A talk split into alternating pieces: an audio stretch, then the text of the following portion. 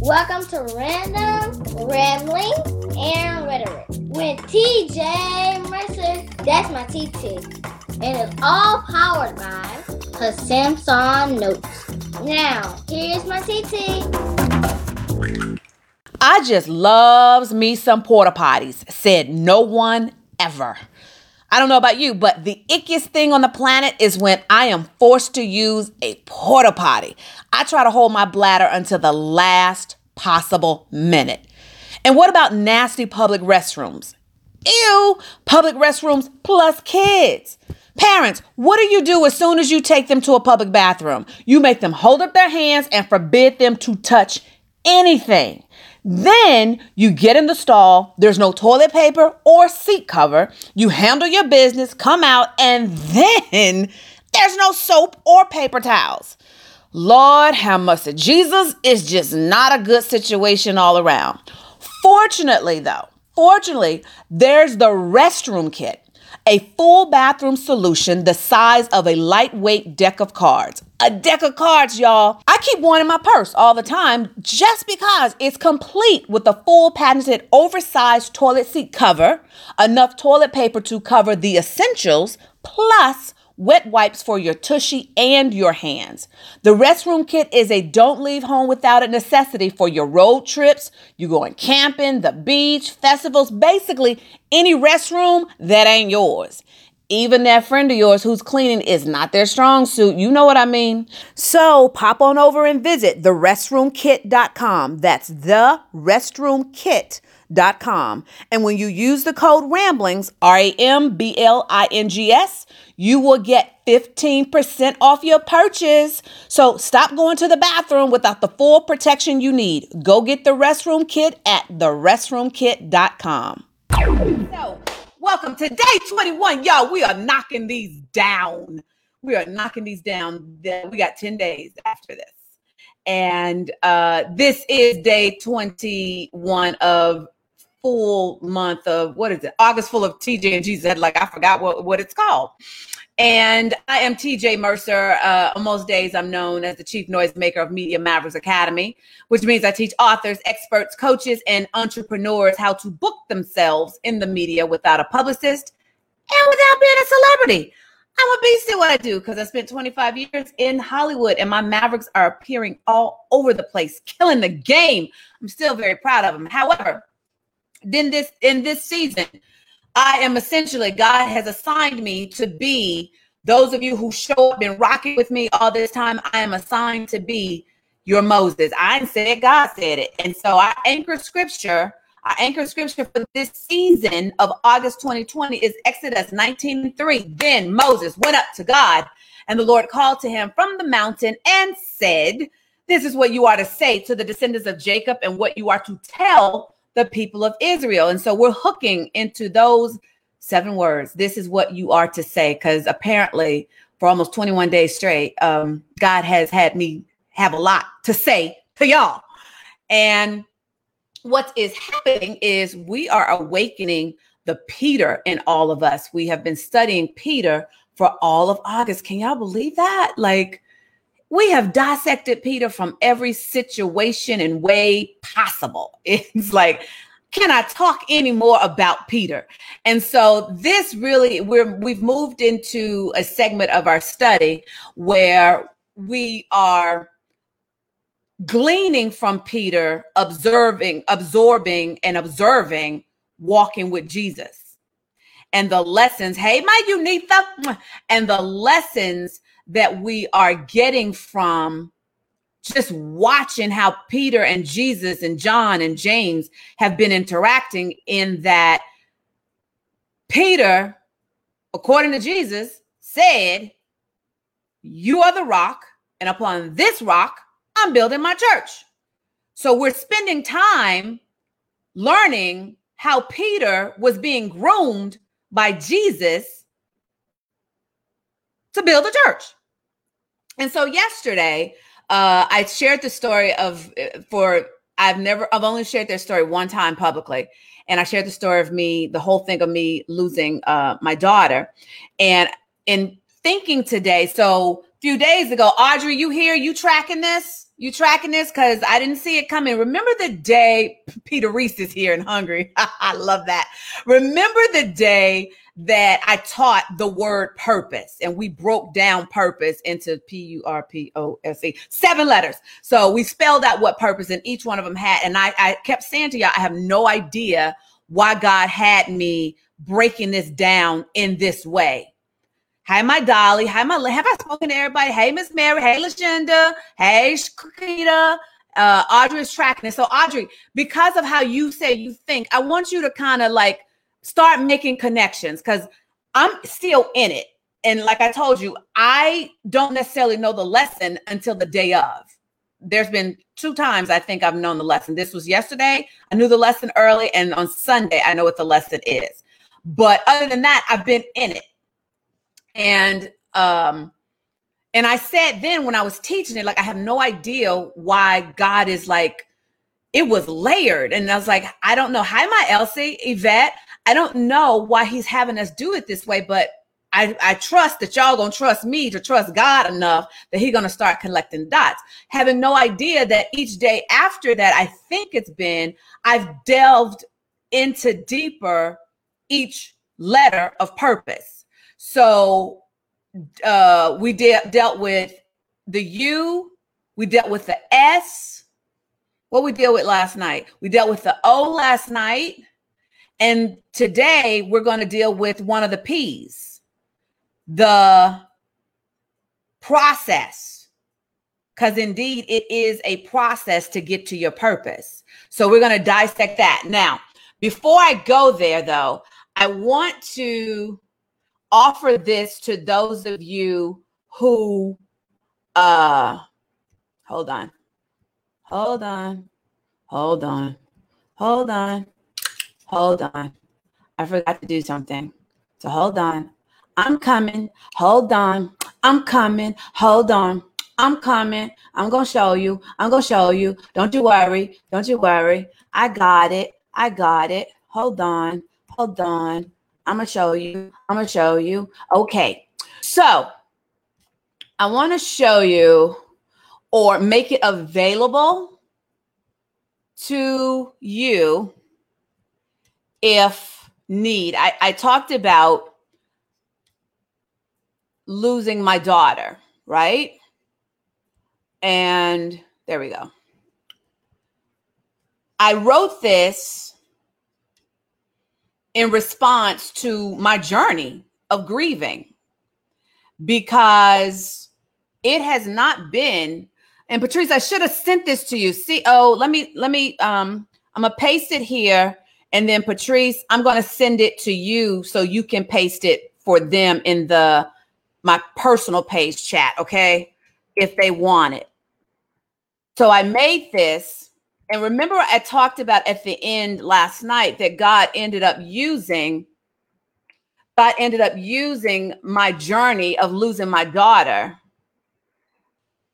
for purposes I had no idea, never could see coming. And so I wrote this journey to grieve back then, having no idea that at some point, remember when there was that shooting at the Naval Yard? Somebody sent me a picture of this hanging in the cubicles that had been hang- passed around to help the sailors deal with the grief of that shooting. I still to this day have no idea how it made it there. But that's just one of the things that that's one of the the ways that God has used my grief to minister to other people. And remember, I was saying it cost me. It cost me.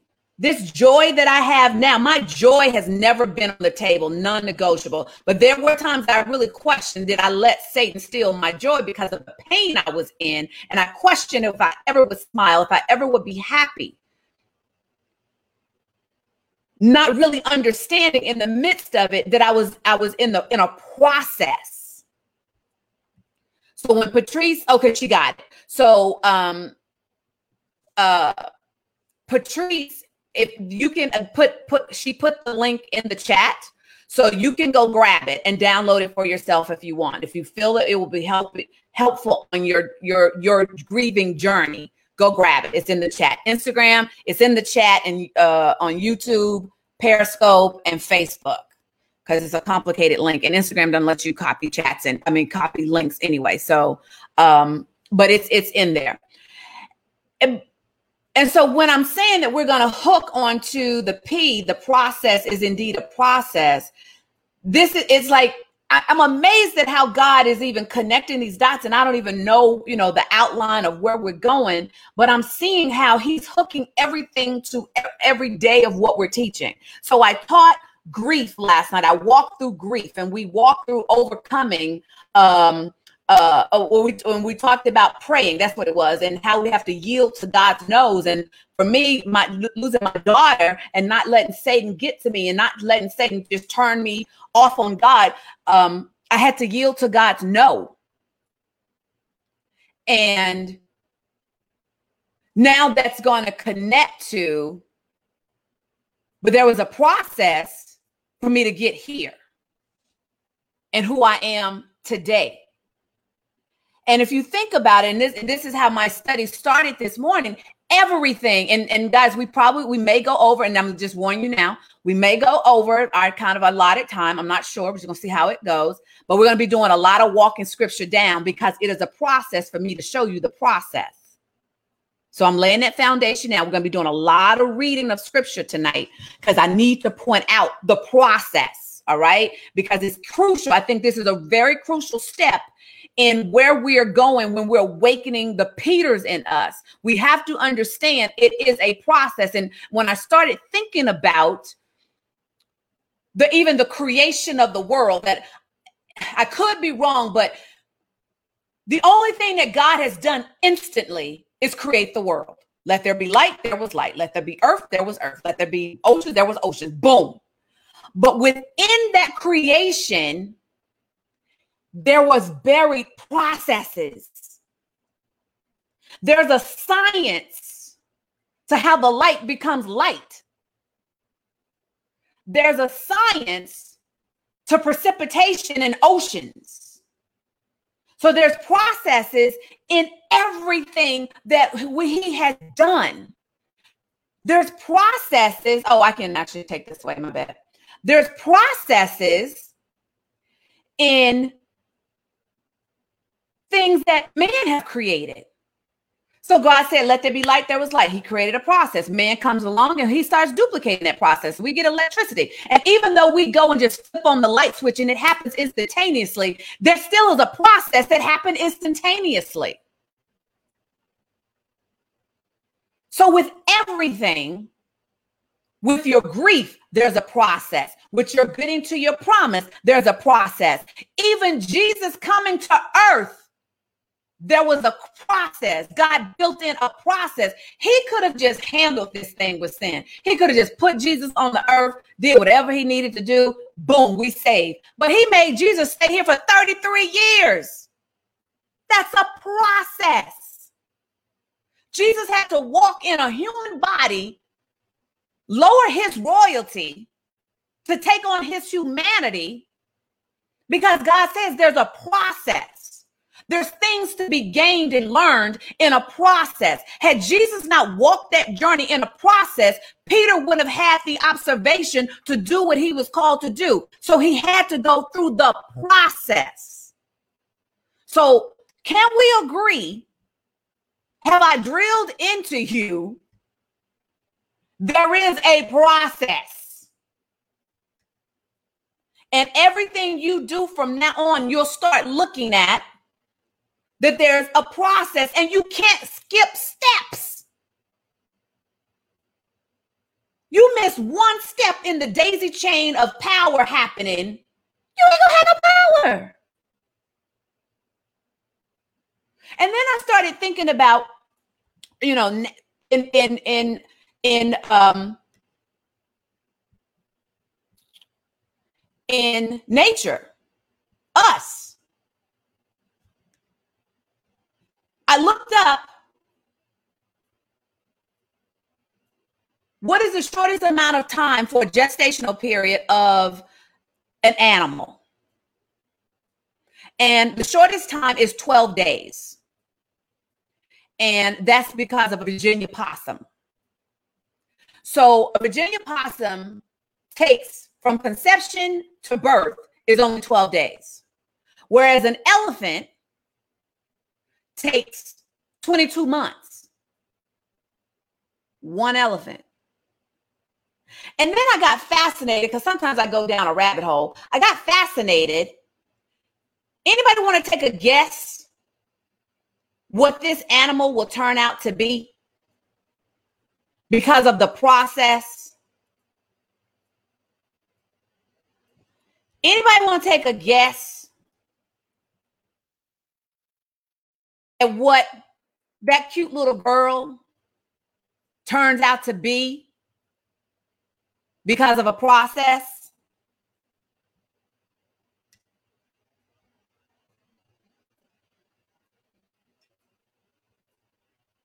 Patrice says bear.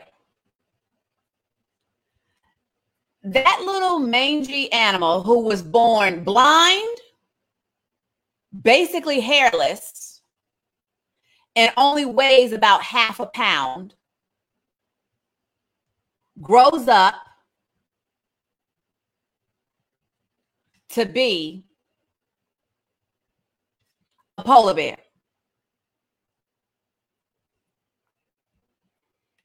And for context, that little half pound animal grows up to be like a 10 foot tall polar bear.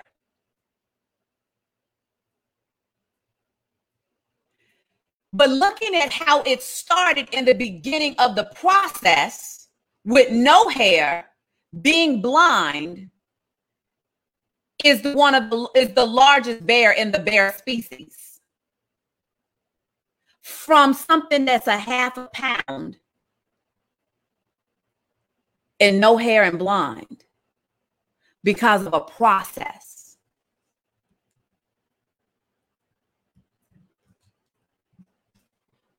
And that little girl that cute little girl that y'all were just looking at with her mama and her daddy grew up to be an award winning TV editor because of a process. And she couldn't skip steps. She had to go through every dip, every turn to be who she is right now on August 21st, 2020. Patrice, what's going on? The enemy does not want this message to go forth loose. What's going on? Is something is something going on? Is mine is something going on I need to know about? So now with that said, the process like we saw last night can be real painful. And I wanted us to take a look at the process is not always, I didn't wake up and become a TV editor. There were some parts of that journey that were painful as I grew into what God had called me to do. So go to Psalms. And I wanted us to just take a look at some of the Psalms that David wrote at his lowest part of his journey. So, Psalms 5 is when Saul started first turning on him. And he wrote, Oh Lord, hear me as I pray. Pay attention to my groaning. Listen to my cry for help, my king and my God. And let's not forget, David had been anointed to be king when he was a kid. There was an anointing on him physically. Samuel poured oil on the dude's head to anoint him. God chose him himself. Ignored all his other brothers and God still chose this dude. and still put him through the process. And remember, we talked about when he fought Goliath, he walked up to Goliath with such confidence because Goliath was about eight to nine feet tall. And David, in the process, had been practicing with lions and bears, with the bear being about eight or nine feet tall. So God didn't just throw him into the kingdom, He took him through a process because of the journey he needed to take to be the king he was called to be. So at one point, Saul was stripping. Saul had turned on him. Listen to my voice in the morning, Lord. Each morning I bring my request to you and I wait expectantly. We talked about, we pray, we waiting on the answer. Oh God, you take no pleasure in wickedness. You cannot tolerate the sins of the wicked. Therefore, the proud may not stand in your presence for your hate. You hate all who do evil. You will destroy those who tell lies. The Lord detests murderers and de- deceivers because of your unfailing love i can enter in your house he's switching it he he felt abandoned and now he's switching it to who really God is. Because of your failing love, I can enter your house. I will worship at your temple with deepest awe. Lead me in the right path, O Lord, or my enemies will conquer me. Make your way plain for me to follow. Make the process plain for me to follow. My enemies cannot speak a truthful word. Their deepest desire to do, is to destroy others. Their talk is foul, like the stench from an open grave. Their tongues are filled with flattery. Oh God, declare them guilty. Let them be caught in their own traps. Drive them away because of their many sins, for they have rebelled against you. But let all who take refuge in, in you rejoice, and let them sing joyful praises forever, and spread your protection over them, that all who love your name may be filled with joy. For you bless the godly, O Lord. You surround them with your shield of love. Jump over to 142, Psalms 142, where it gets real intense on him. Saul was on his heels so close and he had been running and running and running. He was exhausted. He says, verse one, I cry out to the Lord. I plead for the Lord's mercy. I pour out my complaints. Dude, I'm talking to you before him and tell him all my troubles. And when I'm overwhelmed, you alone know the way I should turn. Whatever, wherever I go, my enemies have set traps for me. Everywhere I turn, Saul and his jewels of hair. And then there's other armies hunting him. I look for someone to come and help me, but no one gives me a passing thought. No one will help me. No one cares a bit what happens to me. Have you ever felt that way? God has given you a promise, and it's like this thing is hard, God,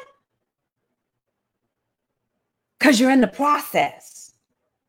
And then I pray to you, oh Lord, I say, You are my place of refuge. You are all I really want in life. Hear me cry if I'm very low. Rescue me from my persecutors, for they are too strong for me. Bring out of prison so I can bring me out of prison so I can thank you. The godly will crowd around me, and you are good to me. Slip, slip over to 143. Here, he's still, Saul is hunting him on a journey that he didn't even ask for. David didn't ask God to, can I be the king? David was not born into royalty. That wasn't on his radar. So how come God gonna come up and dude? I, I was listening. I was I was minding my sheep. I was doing what you were asking me to do. I ain't even asked for this. You come telling me that you're gonna make me the king. And before that, we only knew one king. So you telling me that you're gonna make me the king? I didn't ask for this. And now you're gonna make it hard and difficult? I gotta almost lose my life. I gotta sleep with one eye open every night. Hear my prayer, O Lord. Listen to my plea. Answer me because you are faithful and righteous. Don't put your servant on trial, for no one is innocent before you. My enemy, he's telling God, my enemy has chased me. He has knocked me to the ground and forces me to live in darkness like those in the grave. I didn't sign up for this life.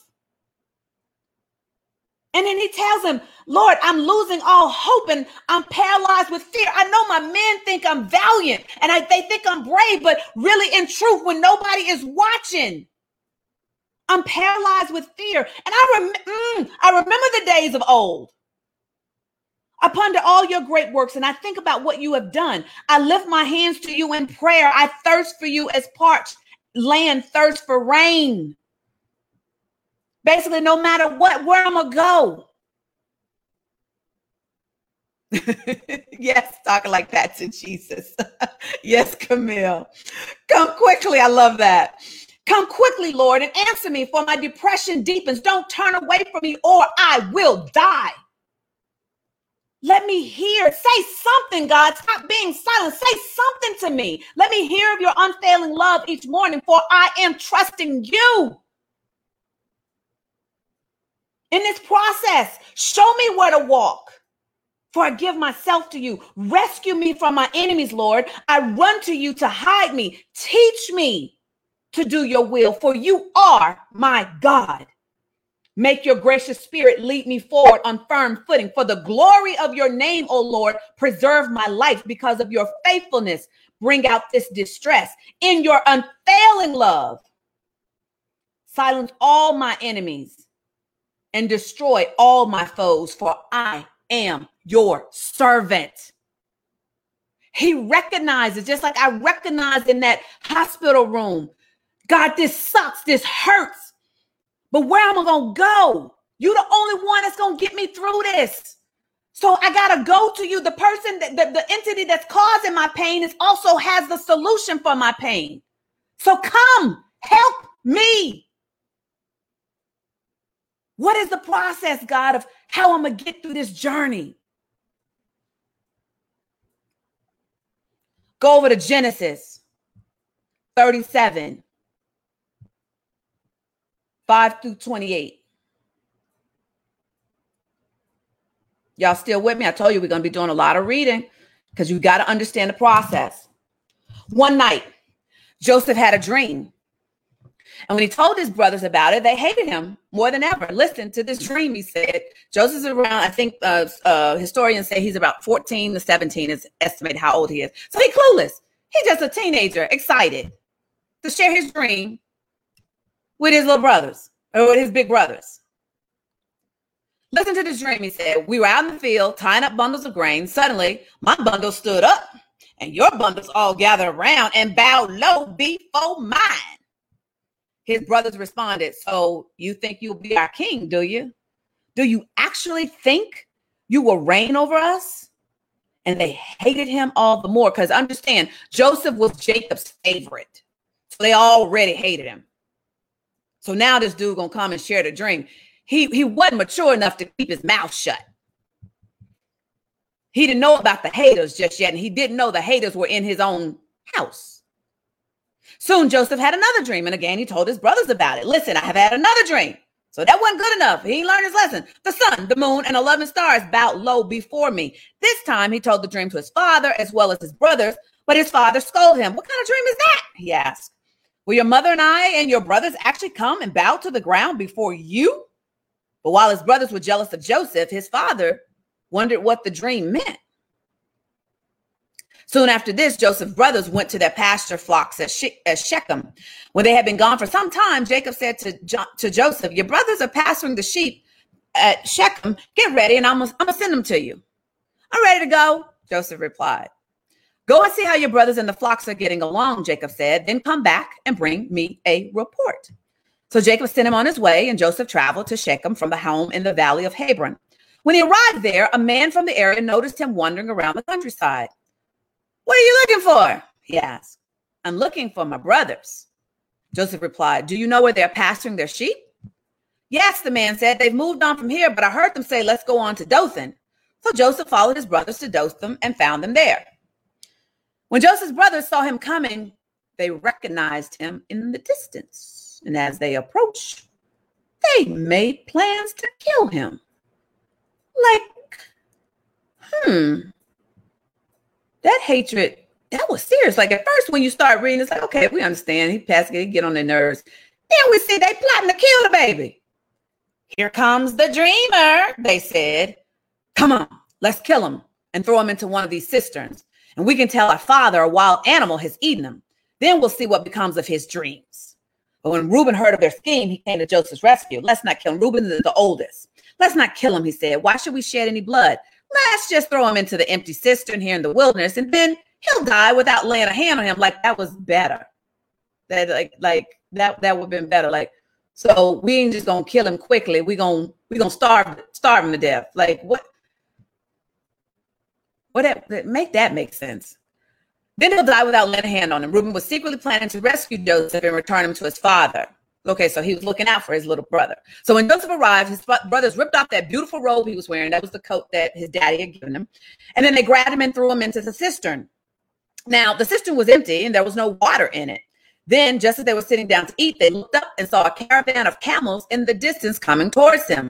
And it was a group of Ishmaelite traders taking a load of gum, balm, and aromatic resin from Gilead down to Egypt. Judah said to his brothers, What will we gain by killing our brother? We'd have to cover up the crime. Instead of hurting him, let's sell him to those Ishmaelite traders.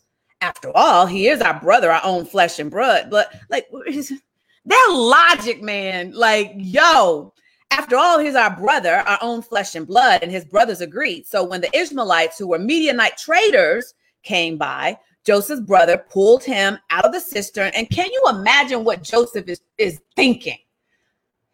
Like, is he thinking, like, man, I should have kept my mouth shut? Like, these are my brothers. They doing me like this. And I'm wondering, is he thinking, oh, this is some big old prank that they're doing? You know, they're gonna let me out. And he's yelling, let me out. Okay, it's over. Y'all gone too far now. Come get me out. I'm getting thirsty. So when the Ishmaelites, who were Midianite traders, came by, Joseph's brothers pulled him out of the cistern and sold him for 20 pieces of silver, and the traders took him to Egypt. I wonder, I wonder how long did it take him to realize this is real? And that he's crying and and and as they are carting him off and he's seeing his brothers and he's just still this is an unbelievable thing he went from dreaming to being in a real life nightmare and he's looking at Reuben like, bruh, you my big brother. How could you do this to me? And he's trying to figure out if his brothers know these traders and it's all one big practical joke.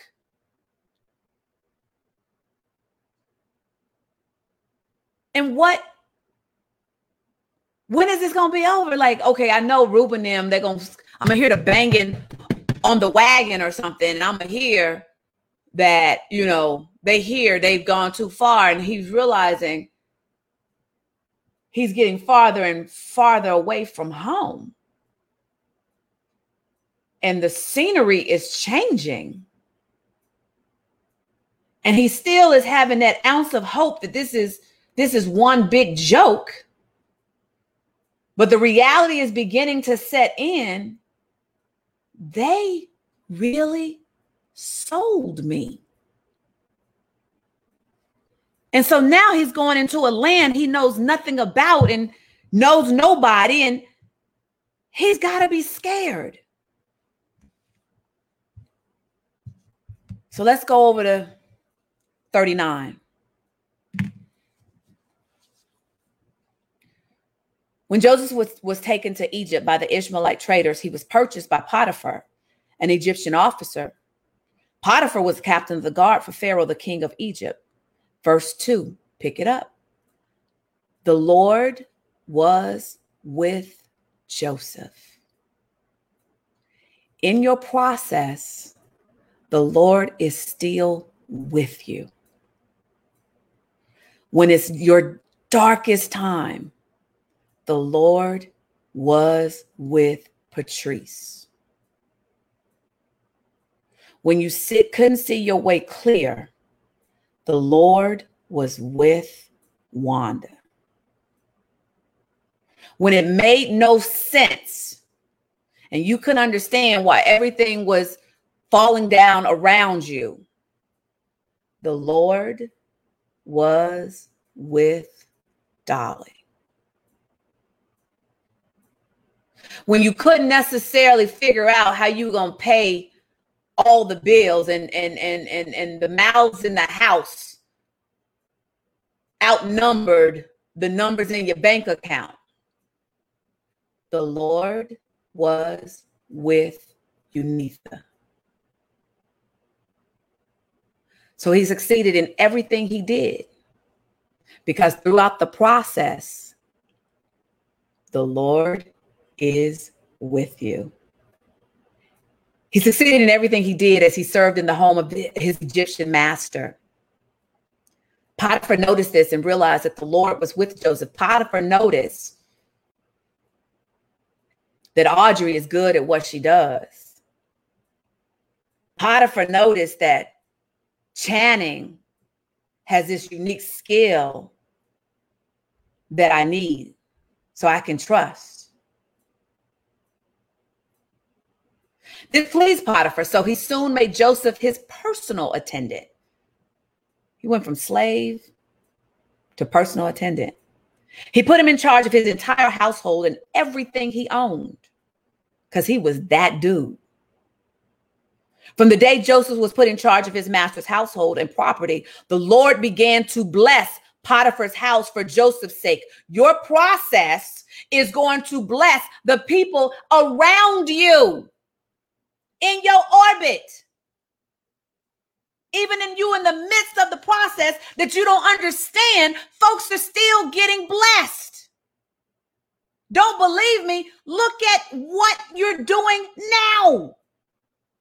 I told you, I've been up front. I've been in the spiritual warfare since the top of July. I'm walking this thing. I don't have no clue. But if you ask Melissa, she says she's getting blessed. If you ask Patrice, she's saying she's getting blessed. If you ask Tish, she's saying she's getting blessed. So y'all are getting blessed in me being in the process.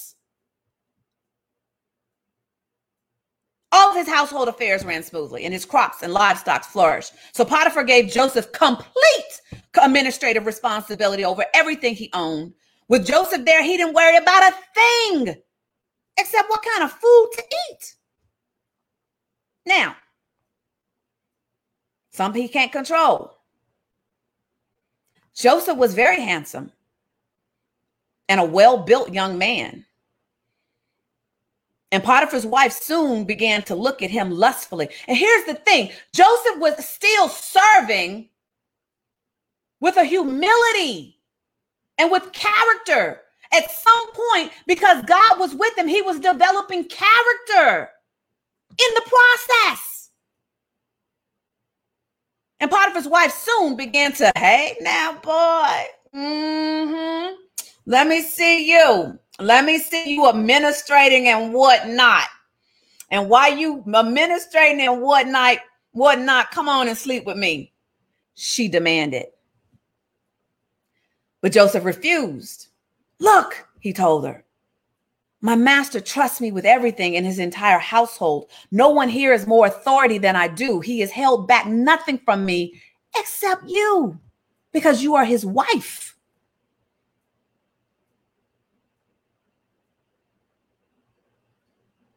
How could I do such a wicked thing? It would be a great sin. Catch this. He don't say it would be a great sin against Potiphar. He said it will be a great sin against God. In his process, he's still walking with God. He's still honoring God. But David, I mean, uh, Joseph was too cute. She had to have a piece of that. She kept putting pressure on Joseph day after day, but he refused to sleep with her. And he kept out of her way as much as possible. He's like, yo, I'm just trying to do my job, dude. I'm just trying to do my job. And one day, however, no one else was around when he went in to do his work.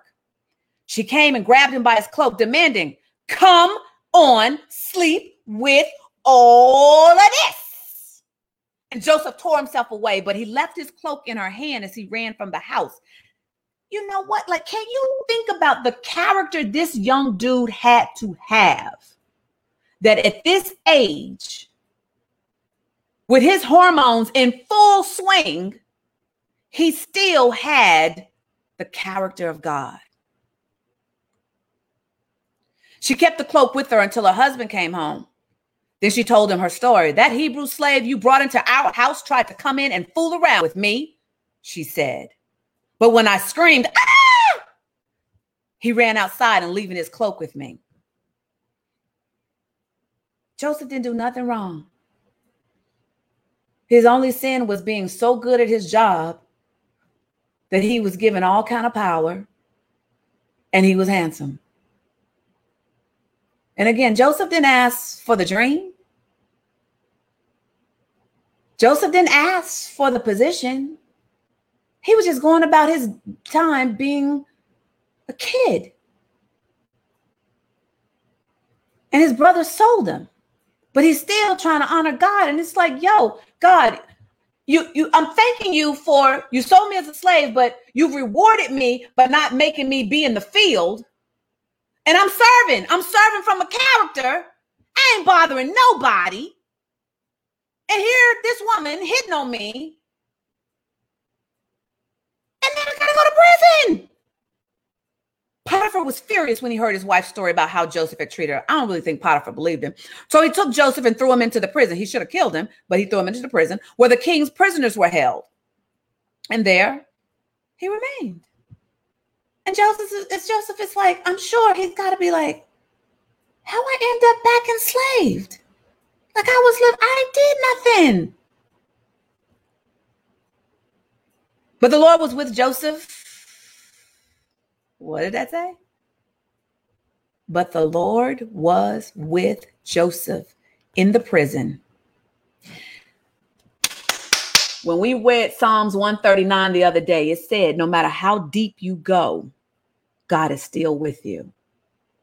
So at his highest, God was still with him. He honored him. And part of the process is now he put him back into prison. And yet God was still with him. And show, not only was he with him, like in my hospital room where I couldn't even see my hands before me because it was so dark. He was still with him and he showed him his faithful love. That's what kept Joseph going. That's what's going to keep you going, Deborah, when you're in the process. That's what's going to keep you going, Nijis, when you're in the process of your daycare. His faithful love and knowing he's still with you. And the Lord made Joseph, duh, a favorite with the prison warden. Everywhere this dude go, he got favor. And before long, the warden put Joseph in charge of all the other prisoners. So he's just gonna roll up in the prison, become the favorite, and he's gonna be in charge of all the other prisoners. What kind of God does that? The warden had no worries, just like Potiphar, because Joseph took care of everything. The Lord was with him and caused everything he did to succeed. 40. Sometime later, Pharaoh's chief cupbearer and chief baker offered their uh, offended their royal master. Pharaoh became angry with these two officials and he put them in the prison where Joseph was in the palace of the captain of the guard. So notice the strategy, though. Don't miss this. He, they didn't put Joseph in the regular prison. God made it so that he put Joseph in the prison where the king's prisoners were held, not with the regular prisoners. Because there's always a strategy in the process. Even when it seems like God ain't paying attention and he's been, it's been, everything is being happenstance. He's connecting dots. I'm telling you, I'm living this right now. He's connecting dots that you didn't even see coming. You ain't smart enough to even to see coming. You don't have the knowledge and the know-how and the wisdom to see coming, but God knows exactly where to position you. So when these two got thrown in prison, they were right there with Joseph. And they remained in prison for quite some time. It doesn't say, and the captain of the guard assigned them to Joseph. Is God connecting dots? And while they were in prison, Pharaoh's cupbearer and Baker, each had a dream one night, and each dream had its own meaning. And when Joseph saw them the next morning, he noticed that they both looked upset and so worried today? He asked them. And they replied, We both had dreams last night, but no one can tell us what they mean. Interpreting dreams is God's business. He didn't say it's mine. He didn't say I'm good at this. Interpreting dreams is God's business. So go ahead and tell me your dreams. So skip on down. He tells the dreams, he tells the dreams, he tells the dream. He tells them what it means. Um, and skip down to 20. Pharaoh's birthday came three days later, and he prepared a banquet for all his officials and staff, and he summoned his chief cupbearer and chief baker to join the other officials. So he let him out. He then restored the chief cupbearer to his former position so he could again hand Pharaoh his cup. But Pharaoh impaled the chief baker just as Joseph had predicted in the dream. So Joseph nailed it. He got the dream right. Pharaoh's chief cupbearer, however, forgot all about Joseph. So I'm sure. Okay, wait, we got to go back to see. Hold on. We got to go back to see. Okay, so go to 13 because I, I, forgot this part is in here. So go to 13. Within three days, Pharaoh will lift you up and restore your position as his chief cupbearer. So he was he was he was telling him what the dreaming. Now 14. And please remember me and do me a favor when things go well for you.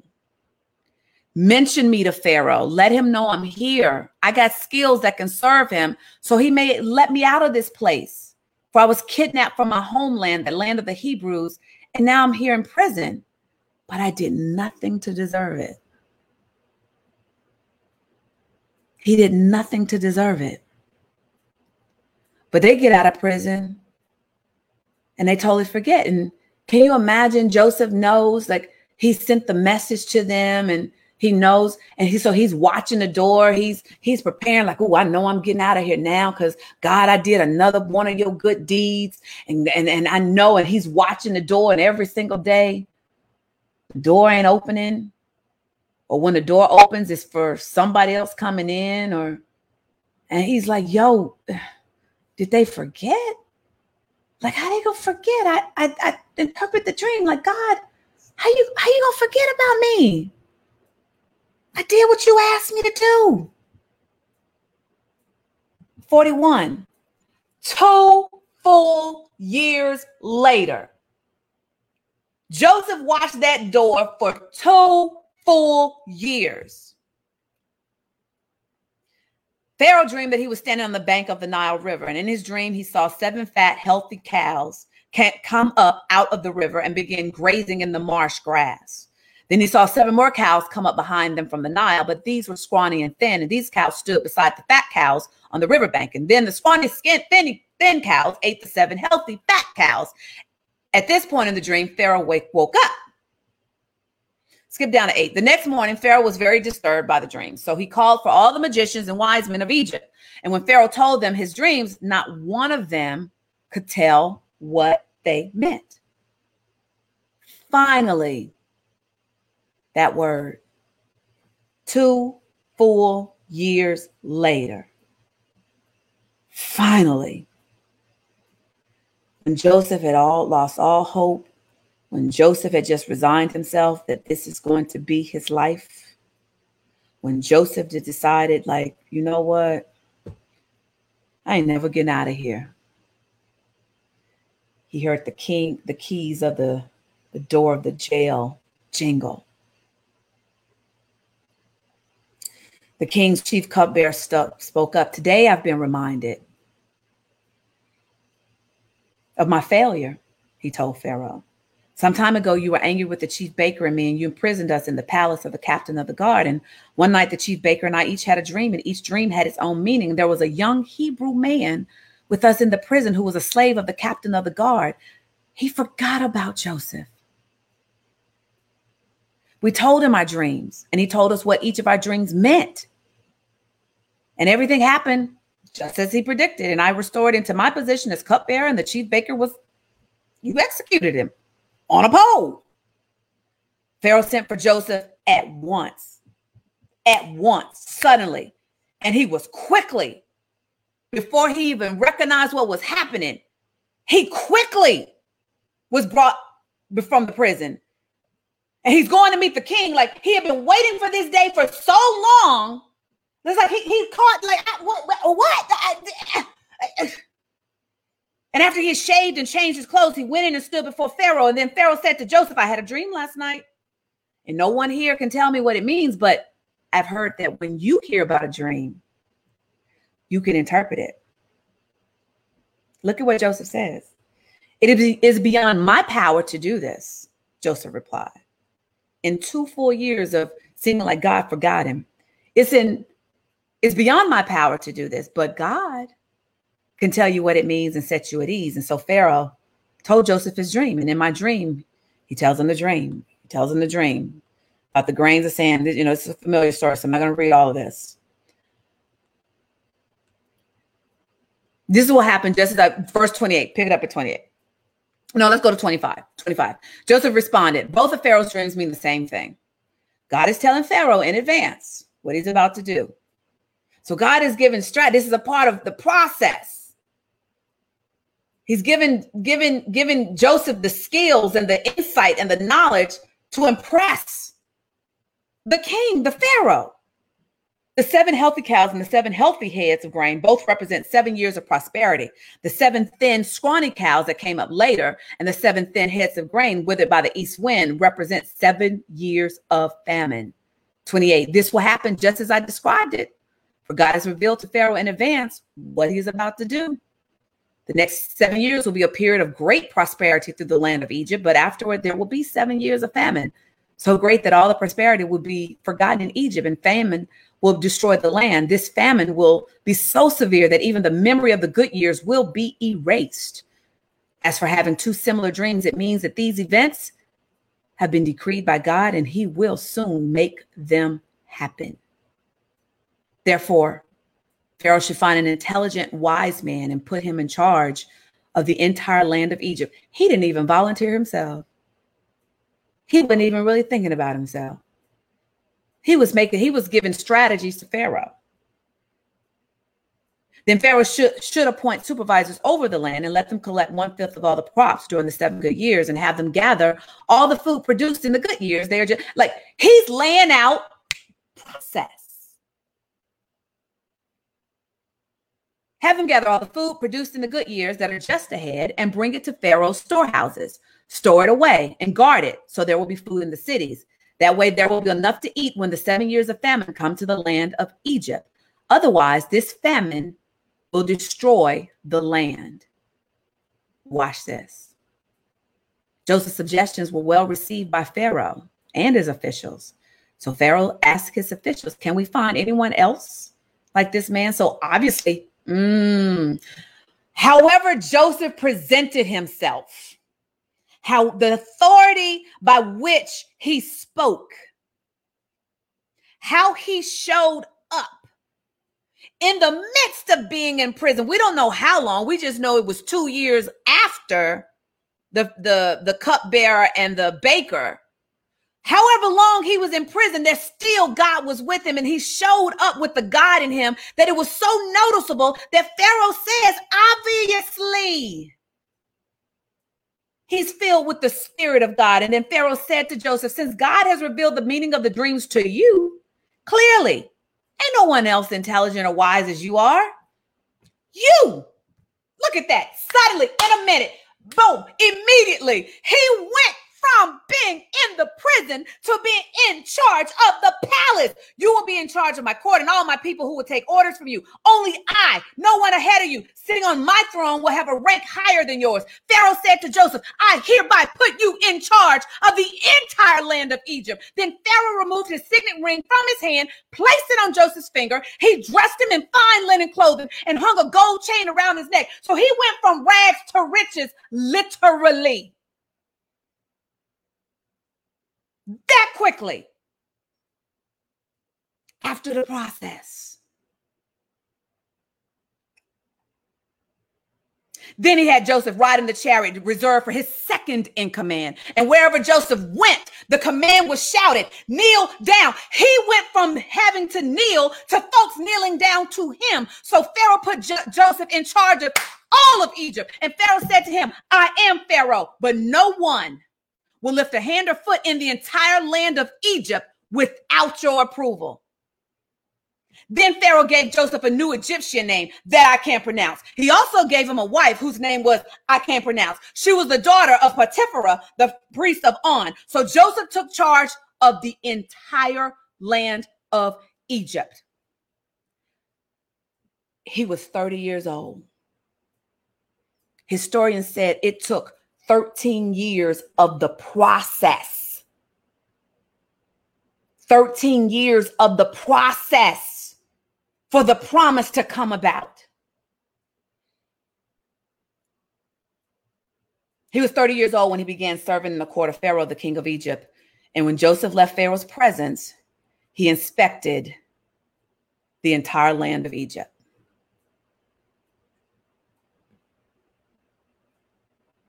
It is the process. And we won't go into it, but the story goes on. Fast forward, famine hits.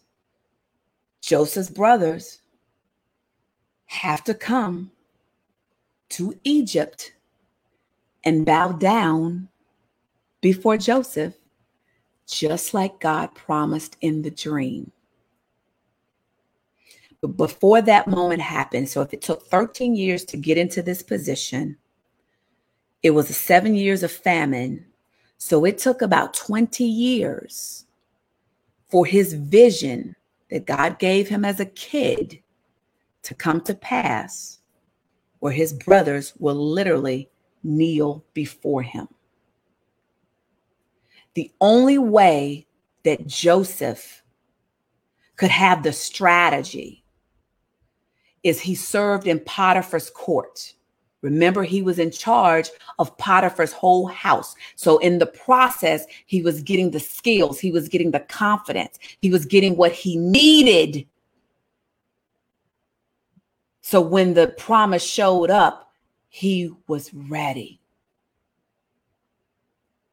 He didn't know that at the time. When you're in it, you don't realize that everything God is taking you through is so that when He gives you the promise, you know how to maintain the promise. You are not ready for the promise. We can't give a three year old the car keys until she's 16 with a new car. And even then, you mostly, unless you're a, a super rich celebrity, you're not going to give her a Maserati.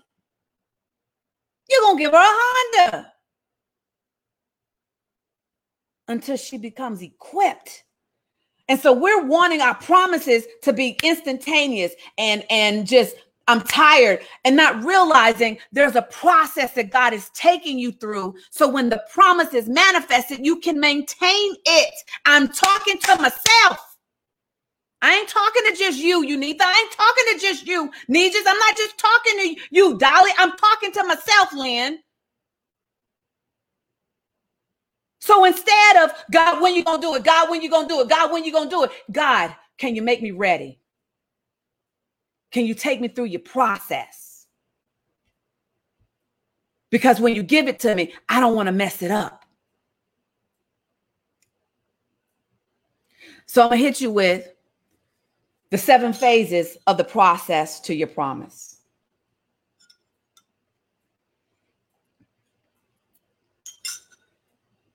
And even how God has laid out this study.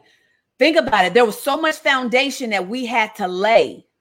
My process would I would spend hours in the closet, seven and eight hours in the closet, getting the foundation of learning what the process is. And so t- yesterday and today, I was in the closet for maybe two to three hours because it was part of the process. He had to equip me and lay the foundation of understanding Peter so now I can start connecting the dots of a process in the Old Testament and the things that Peter would know about his history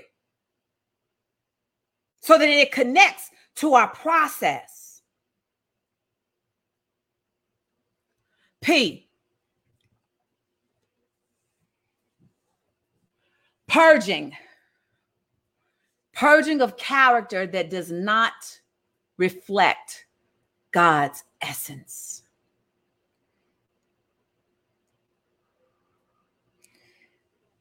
He got to put you on that potter's wheel and let that thing spin as he started just purging the clay away from what's not to be for your masterpiece. And that wheel is spinning. And sometimes you're getting dizzy because you feel like you're going in circles. and you feel like I unlearned this lesson, God, you've already done this. And God is like, no, no, no, no. I'm concerned about the little things, the nuances that nobody knows, that character that is in you, that you're going to do the right thing even when nobody is watching. You're going to do the right thing when nobody's even paying attention. You're going to be doing the right thing even though nobody will ever know. Because that's the character I'm purging in you. Because your character has to reflect my essence of who I am. If you're going to identify yourself as my kid, you're going to have to look like my kid. If I'm going to identify myself as Miss Thang Thang's kid, there's elements of me, I got to look like her. There are times where I catch a glimpse of myself in the mirror or I do a mannerism. I'm like, oh my God, I'm turning into my mama. Because I have her essence. I've spent 47 years with her. Her essence is rubbing off on me. R. Resistance to the stretching through the growth God has custom designed for you. You're going to resist. Have you ever stretched before? Not you wake up in the morning and you stretching like that. No, I'm talking about like you exercise and you stretch. So imagine you trying to do a split and you're doing the split and there's only so far you can go. But if a person comes and just put a little bit of pressure your body is going to resist that. But if you hold that position for five seconds, 10 seconds at the max, that tension that you feel in your thighs is going to ease up just a little and you can go deeper into the stretch. And then if you hold that moment where it feels like your, your thighs are on fire and you hold that moment just for about five or 10 seconds, and somebody just puts a little bit more pressure and take you deeper in the stretch. Yes, your thighs are resisting it, but if you just hold it, your thighs will adjust and you're going deeper. And every day, as you repeat that same routine, you'll end up realizing every day you can start deeper than you did from day one. That's what the process looks like. You think you can't handle it first. And it's too much. So you're fighting it. You fighting the purging. God, I don't want to do this. This is too hard. I'm gonna look stupid. What are people gonna say? And God is like, well, it doesn't matter because I'm still gonna hold you in this stretch. And then when you start exhaling and breathing into the stretch and leaning into the stretch, you realize, okay, God, that wasn't so bad. And I'm becoming more flexible. The more you keep that pressure on ensuring that I'm leaning into the stretch. That's the second phase. Third phase is when your obedience just becomes paramount. It no longer matters what other people think as you're stretching. All you care about is your obedience. God, am I doing what's right? Is this what you want from me? How do you want me to serve out this term in prison? Am I doing the right thing? Am I still representing you? Am I in in a slave situation and I'm still serving you to the best of my ability so that my character reflects that even a man who just met me within 30 seconds can still see the spirit of God on me. Y'all have heard me. Some of you've heard me. I'm not going to tell it tonight, but have heard me tell the story of the first time I met Samuel L. Jackson. I was his behind the scenes producer on Shaft.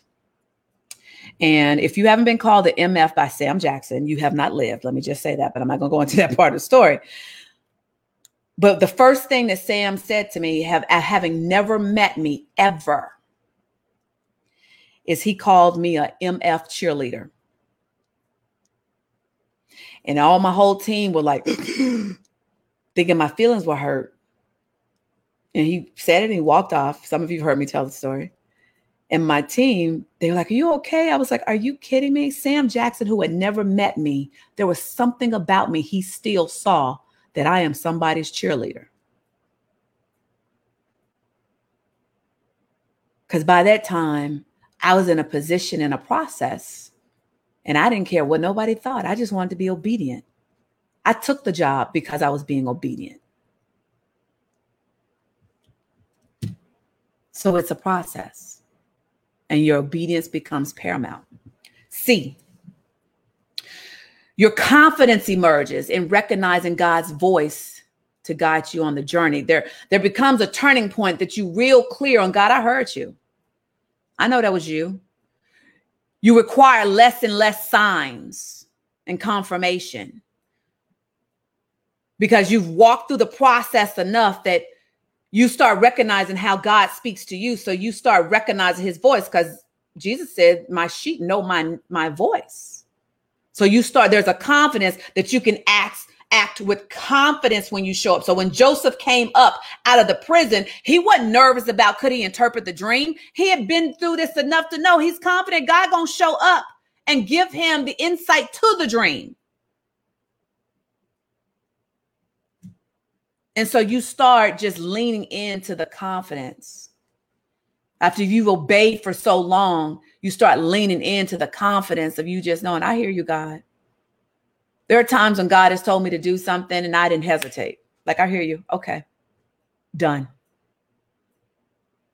And then there are times where I'm like, okay, now wait a minute, hold up. That just seems so far fetched. Don't, don't, don't, don't um, smite me, God. Uh, but uh, I just need a couple of signs. I'm gonna, I'm gonna pull my Gideon card out. Every once in a while, I get to play the Gideon card. Like I just really need to be sure. And then E,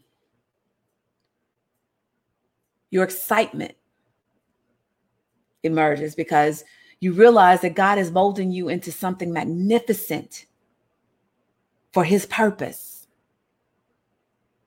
So you become excited and you willingly climb up on the potter's wheel. Like, you ain't done yet? Okay. I'm back on here now. Finish purging me. Because I know after you done, I've had enough, enough history with you that shoot. I, I thought I was dope before. Watch. Once I get off this pot of wheel this time, ooh, yeah, baby, I'm gonna be cute. I'm gonna be a masterpiece that God made. Yup. You get excited. I tell people, yo, I can't, I can't deal with no, nothing right now because I'm, I'm back on the potter's wheel. Because God got more purging He got to do with me because He got to keep shaping these hips. I need to be that that bam, bam, bam. He's shaping the hips, but that's my character. So there's an excitement like, God, what you doing to me? What you doing to me now? You prepare me for my promise. I'm getting closer to my promise. You prepare me. So I'm excited about what you're doing. And then S, your you shift. You start feeling a shift of your priorities and how you even do life. Because you know your moves will be God directed. People know me so much now. Like when I say I got to pray about, I got to see what God tell me. I don't know if I'm allowed to do that right now. I know I don't even want to do it without God's authority. I don't have no interest in doing it if it ain't God directed. I have no interest whatsoever in walking out in my own mind, in my own power. I'm like Joseph. I can't do this because it's beyond what I can do, but God can. He can do it through me.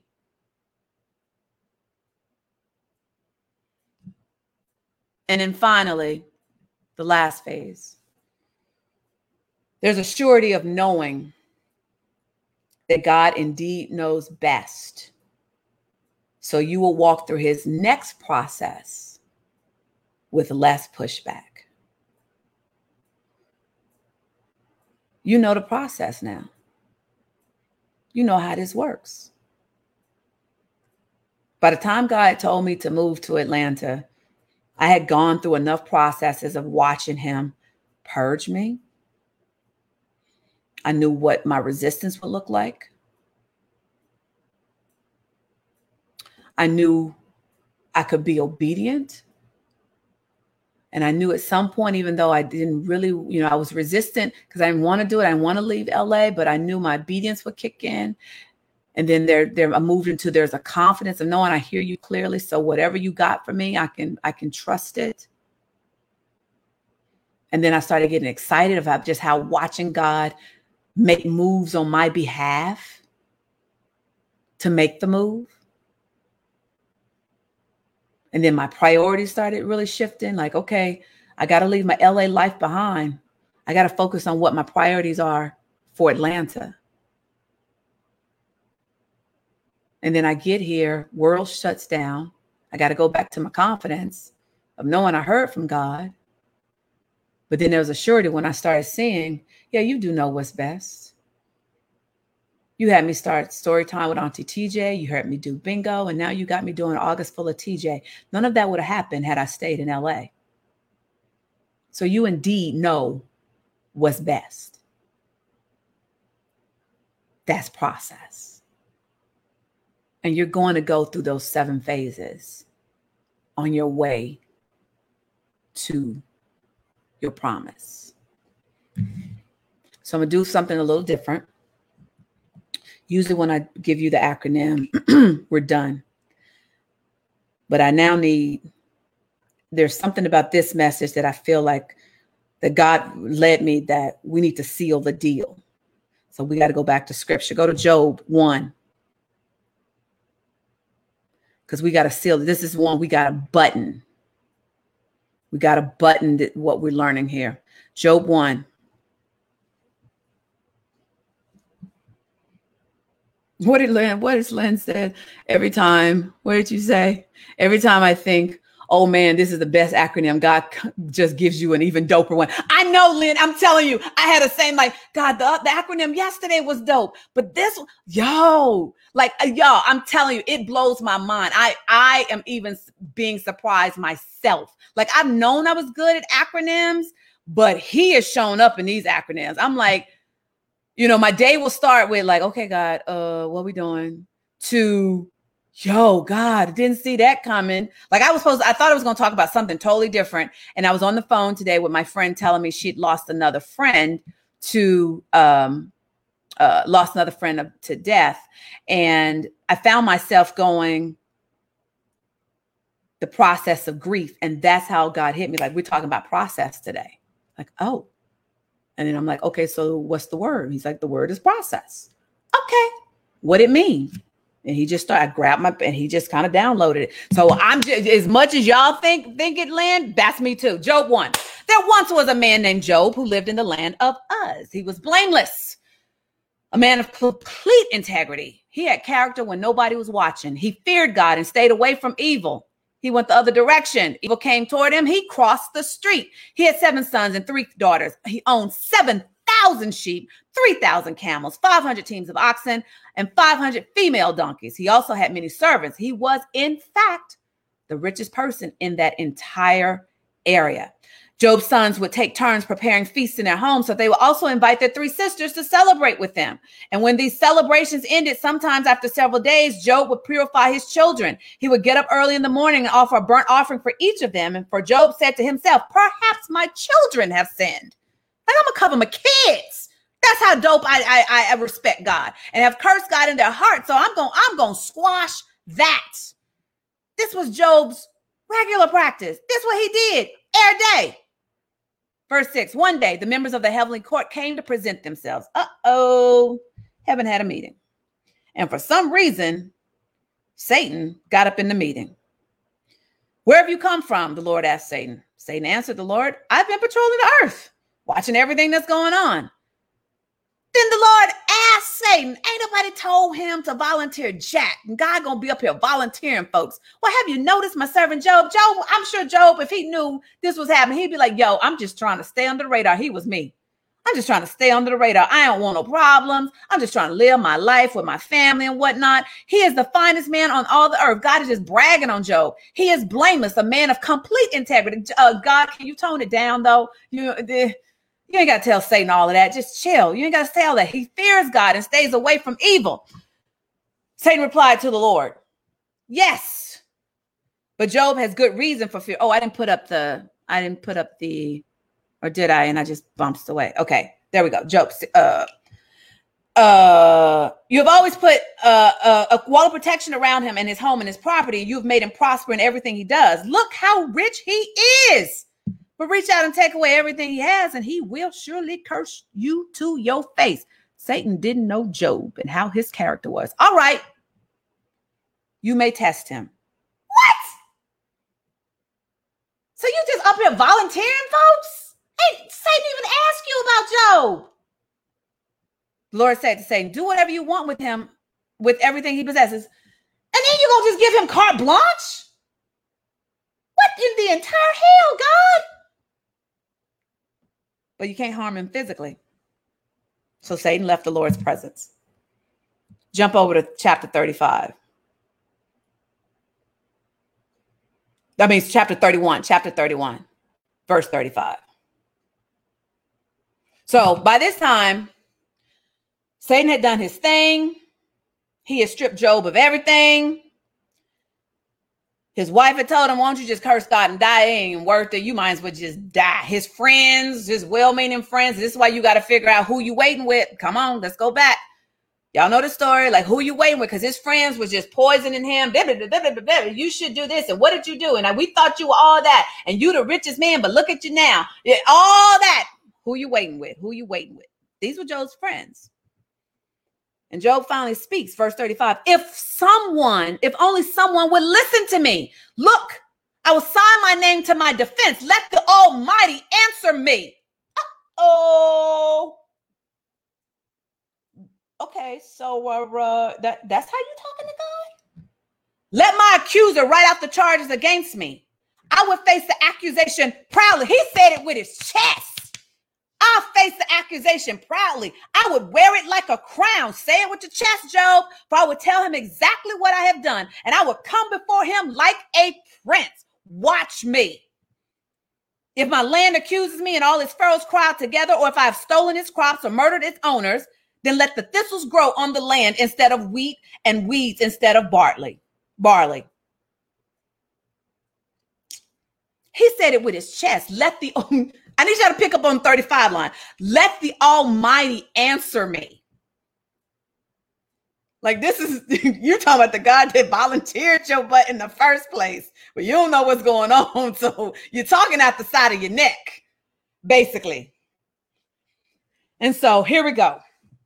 I would have to say that chapters 38 through 42 are my all-time favorite chapters of the Bible. For me, this is the original drop the mic moment.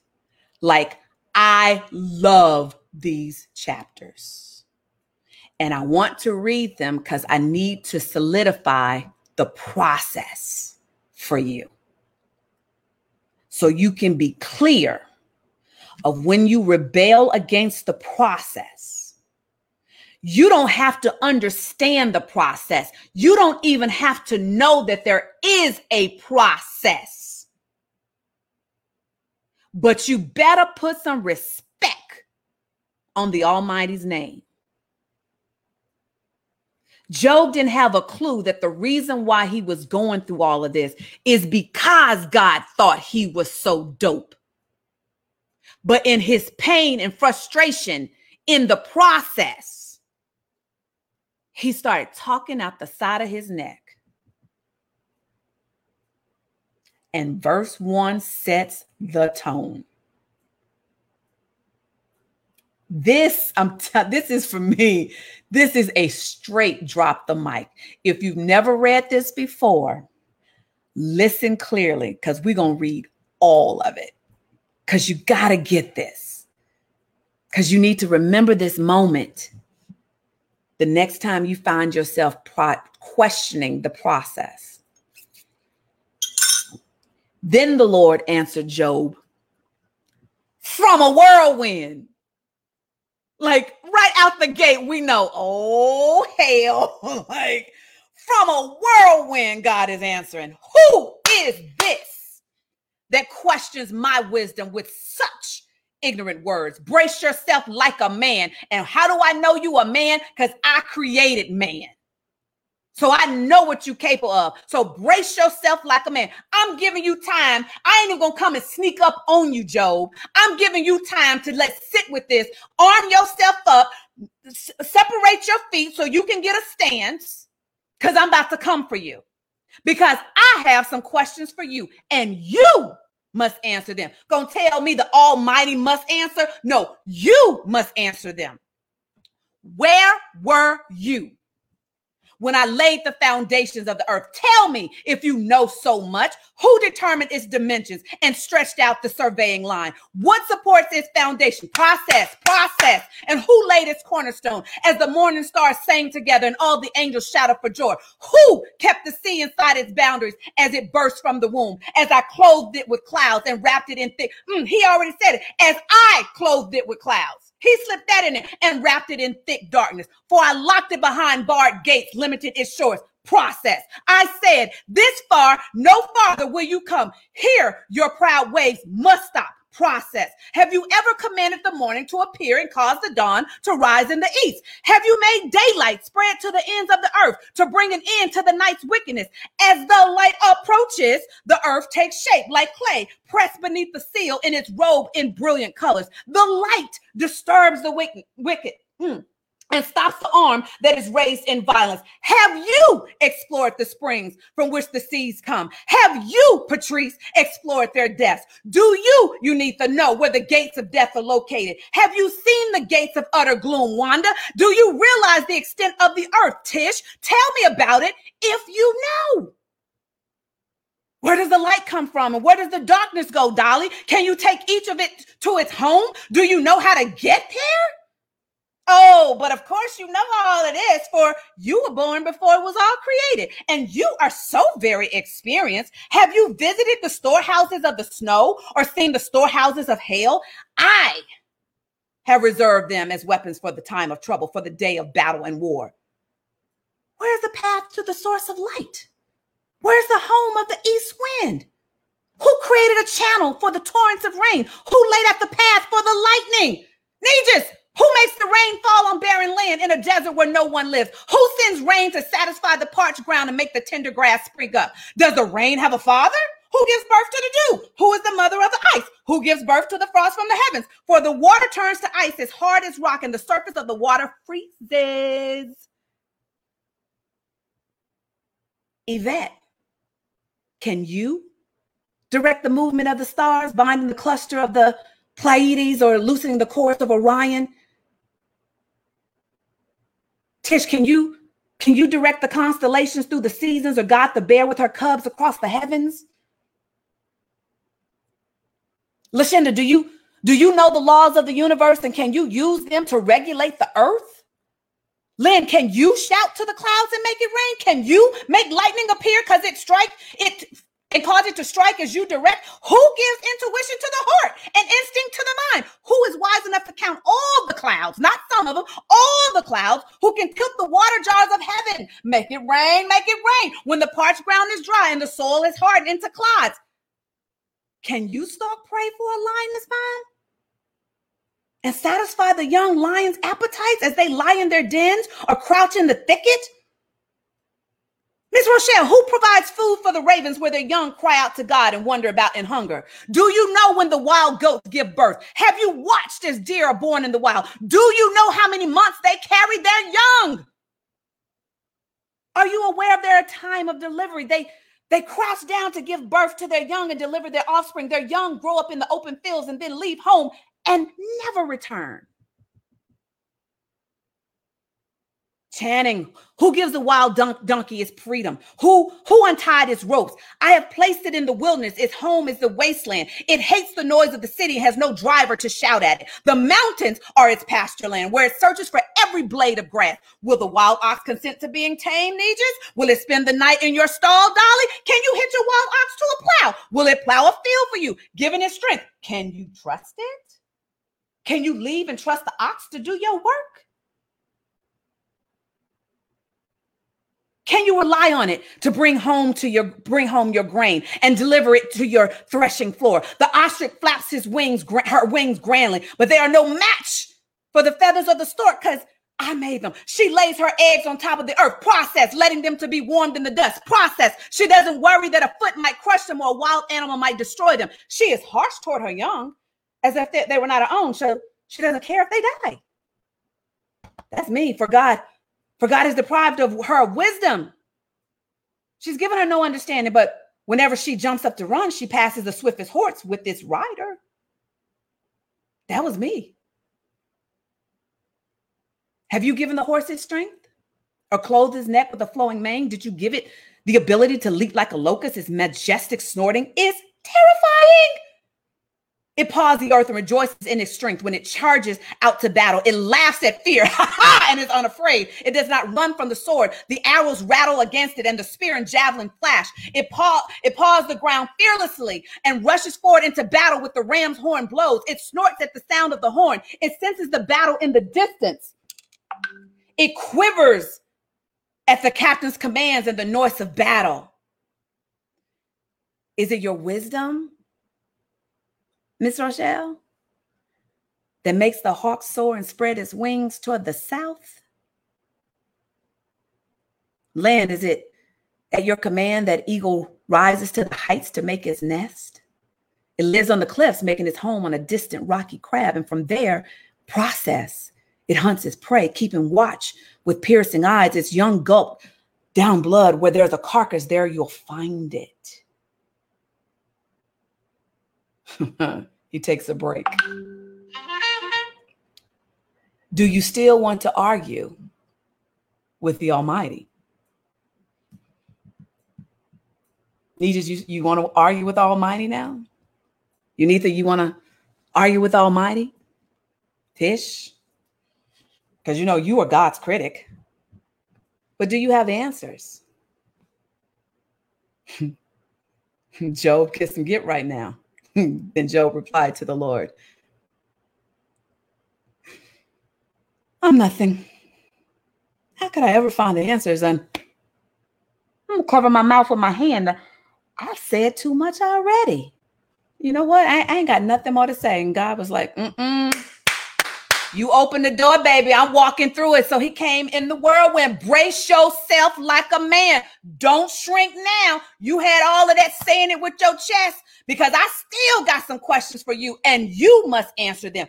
Will you discredit my justice and condemn me just to prove you are right? Are you as strong as God? Can you thunder with a voice like his?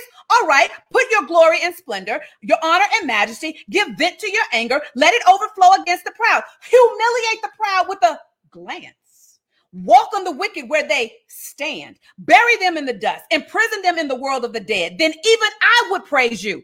I, if you can do all that, I'm gonna bow down to you, for your own strength would save you. Take a look at a behemoth, which I made just as I made you. Don't get it twisted. It eats grass like an ox. See, its powerful loins and the muscles of its belly. Its tail is as strong as a cedar. The sinews of its thighs and knit tightly together. Its bones are tubes of bronze. Its limbs are bars of iron. It is a prime example of God's handiwork, and only its creator can threaten it. The mountains offer it their best food where all the wild animals play. It lies under the lotus plants hidden by the reeds in the marsh. Process the lotus plants give it shade among the willows beside the stream. Process it is not disturbed by the raging river, not river, not concerned when the swelling Jordan rushes around it process, and no one can catch it off guard or put a ring in its nose and lead it away. Can you catch Leviathan with a hook or put a noose around his jaw? Can you tie it with a rope through the nose or pierce his jaw with a spike?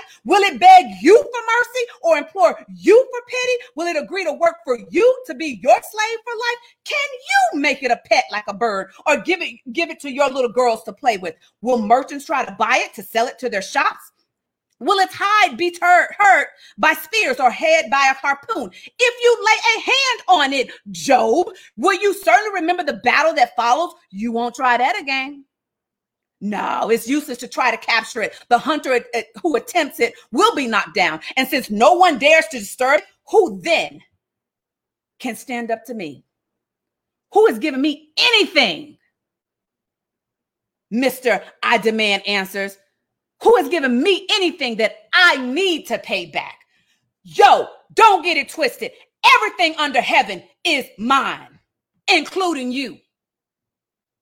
I want to em- em- emphasize Leviathan's limbs and his enormous strength and grateful form. Who can strip off his hide and who can penetrate his double layer of armor? Who could pry open his jaws? For his teeth are terrible. The scales of his back are like rows of shields tightly sealed together. They are close together that no air can get between them. Each scale sticks tight to the next. They interlock and cannot be penetrated. When it sneezes, achoo, it flashes light. Its eyes are like the red of dawn. Lightning leaps from its mouth. Flames of fire flash out. Smoke streams from its nostrils like steam from a pot, heating over, burning rushes. Its breath would kindle coals for flash shoot, for flames shoot from its mouth. The tremendous strength in Leviathan's neck not his body. His neck strikes terror wherever it goes. Its flesh is hard and firm and cannot be penetrated. Its heart is hard as a rock, hard as a millstone. When it rises, the mighty are afraid, gripped with terror. No sword can stop it, no spear, no dart or javelin. Iron is nothing but straw to that creature, and bronze is like rotten wood. Arrows cannot make it flee. Stones shot from a sling are like bits of grass. Clubs are like blades of grass, and it laughs as swishes of javelins. Its belly is covered with scales as sharp as glass. It plows up the ground as it drags through the mud. Leviathan makes the water boil with its commotion. It stirs the depths like a pot of ointment. The water glistens in its wake, making the sea look white. Nothing on earth is, is, is its equal. No other creature so fearless. Of all the creatures, it is the proudest. It is the king of beasts.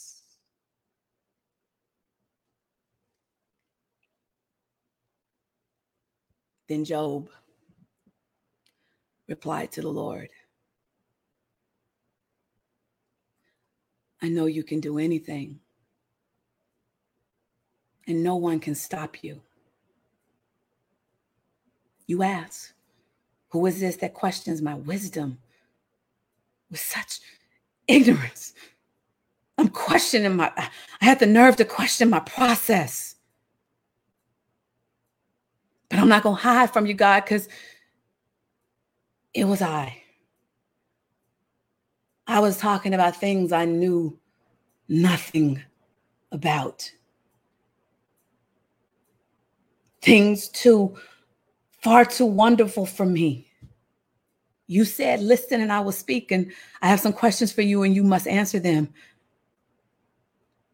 I got you twisted. I got you so twisted. I had you jacked up. I'd only heard about you before.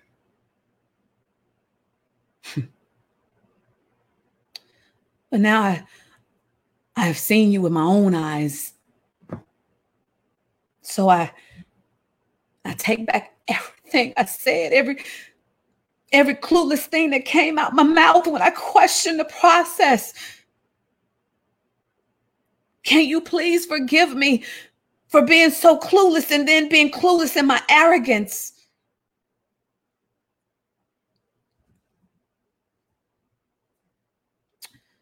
And I sit in dust and ashes to show my repentance.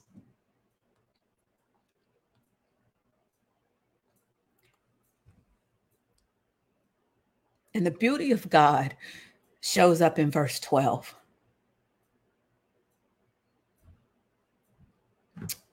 After all of that,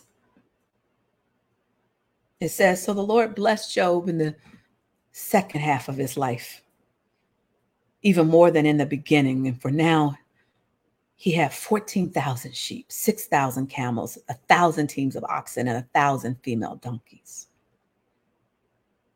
He also gave Job seven more sons and three more daughters. And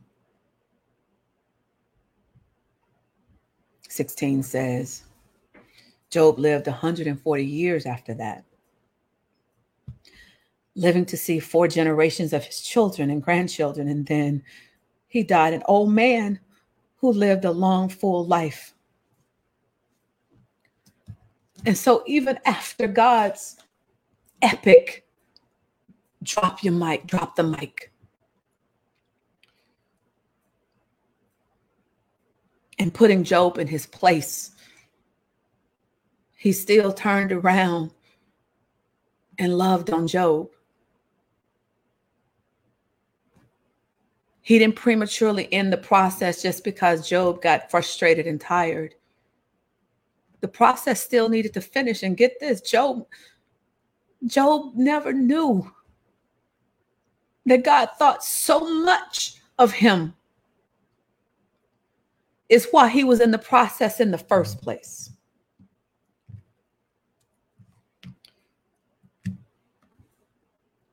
So, Yvette, Elsie, Audrey, you got to finish the process.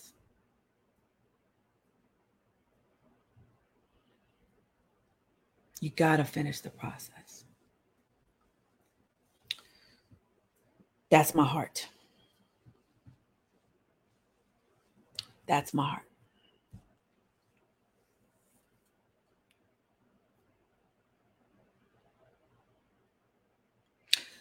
You neither don't let God have a drop the mic moment on you. You just don't let God have a drop the mic moment on you.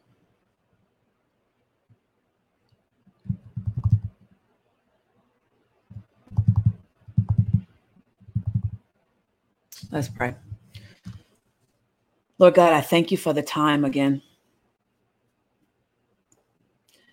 Thank you for my peeps who are rocking with me through this journey. Thank you for every single tea light that you've given to me. From Channing to Terrell to Tish to Elsie to Audrey to Patrice to Dolly to Lashenda to Mom to Miss T to all of them that said, I'm hooking my train to her caboose, and I'm ready for the Peter to come up out of me. Lord God, from this day forward, we will trust the process. Even when the process seems like it's leading us in the total opposite direction of the promise we're still going to trust the process. Lynn is still going to trust the process and she's she's going to stay on the potter's wheel so that you can purge and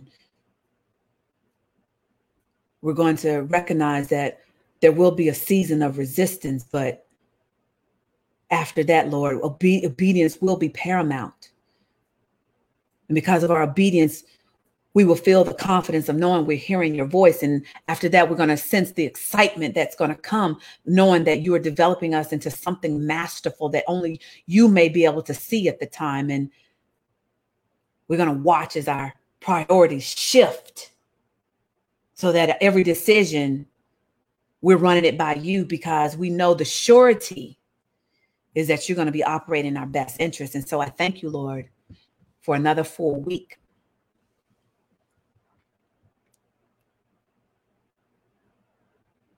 of just being on your potter's wheel.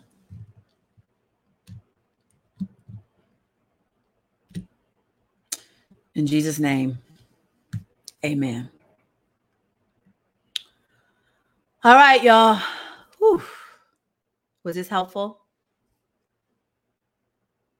Was this helpful? Sometimes I get worried about how stuff lands. And when God was like, take them to Job, they need to know Job. I'm like, God, that's like four chapters. You just want me to read four chapters? He's like, Yep, because you're gonna read them in my voice and how you interpret them. They'll be fine. So, was this helpful?